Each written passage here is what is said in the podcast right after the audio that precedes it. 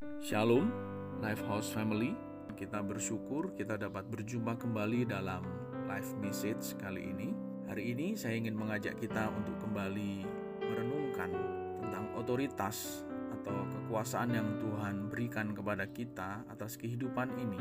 Setiap kita diberikan keleluasaan untuk mengelola, menjaga, merawat dan juga menikmati kehidupan ini. Itulah otoritas yang Tuhan berikan, kekuasaan yang Tuhan berikan kepada kita atas kehidupan yang kita jalani hingga hari ini.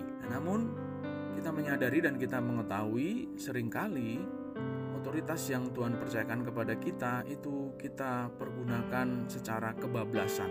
Kebablasannya di mana kita rasa bahwa hidup ini kitalah yang menciptakan. Hidup ini kita rasa kitalah yang memilikinya. Sepenuh-penuhnya kita rasa hidup ini milik kita. Betul memang hidup ini milik kita, tetapi datangnya dari Tuhan. Tuhanlah sang pemberi kehidupan itu. Nah, kebablasannya kita di dalam menjalani dan menguasai kehidupan ini itu memang sebenarnya karena ego kita yang jauh lebih tinggi dari kesadaran kita. Keinginan untuk menguasai sepenuh-penuhnya kehidupan ini dan lupa bahwa kehidupan itu datang dari Tuhan. Itulah ego yang membuat akhirnya kehidupan yang kita jalani itu berjalan seturut dengan kehendak kita saja. Padahal kita tahu kehendak kita, rencana kita itu bisa jadi belum tentu baik bagi diri kita. Karena sering kali ego kita dicampur dengan nafsu, keinginan-keinginan dan hasrat-hasrat daging yang menyesatkan kita. Dan akhirnya karena ego yang kebablasan itu, yang sudah terlanjur diwarnai oleh dosa, itu menciptakan dan membangun kerajaan kita sendiri. Kita seolah-olah menjadi raja atas kehidupan kita. Nah, tetapi rajanya itu raja yang otoriter. Kita ingin melakukan segala sesuatu itu seturut dengan kehendak kita dan keinginan kita saja. Padahal kita tahu di dalam Matius pasal yang ke-6 ayat yang ke-10 menjadi salah satu bagian dari doa Bapa kami Tuhan mengajarkan kepada kita kalimat sederhana ini. Datanglah kerajaanmu, jadilah kehendakmu di bumi seperti di sorga. Sekarang ini hidup yang kita jalani ini adalah kerajaan kita atau kerajaan Tuhan. Jujur, kalau kita kembali berintrospeksi atas hidup kita, hidup ini kita rasa ini kerajaan kita dan kita membangun kerajaan kita sendiri. Kita lupa bahwa kita sebenarnya hanyalah ciptaan dan Tuhanlah sang pencipta, raja agung itu yang seharusnya kita taruhkan di tempat tertinggi dalam kehidupan kita. Dialah yang kita minta agar berkuasa dan bahkan tanpa kita minta pun sebenarnya dia sudah berkuasa atas hidup kita. Hanya sering kali kita lupa mengingatkan diri kita kembali.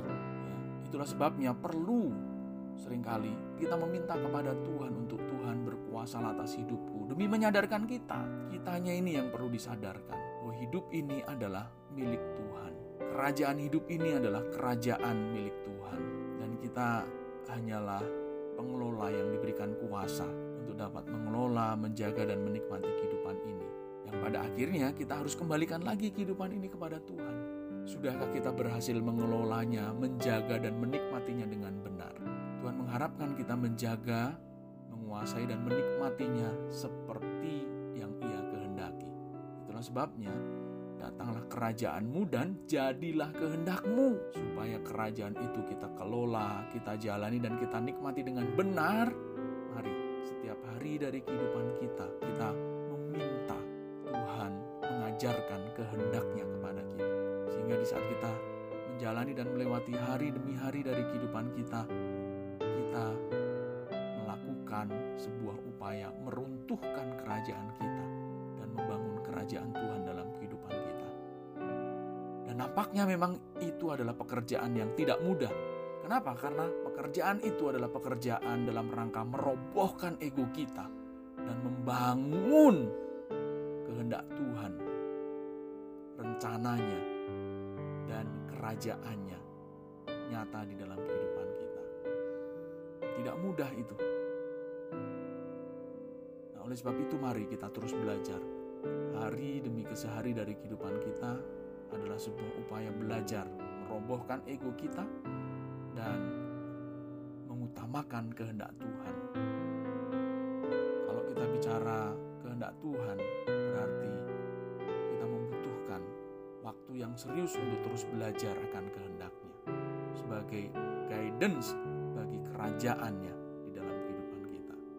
Dan orang-orang seperti ini tidak mungkin orang-orang yang dilupakan dan ditinggalkan Tuhan. Tuhan pasti menjagai kita, Tuhan menyertai kita sampai kesudahan zaman. Dia tidak akan pernah melupakan kita. Karena kita adalah orang-orang yang terus berusaha memperagakan kehendaknya.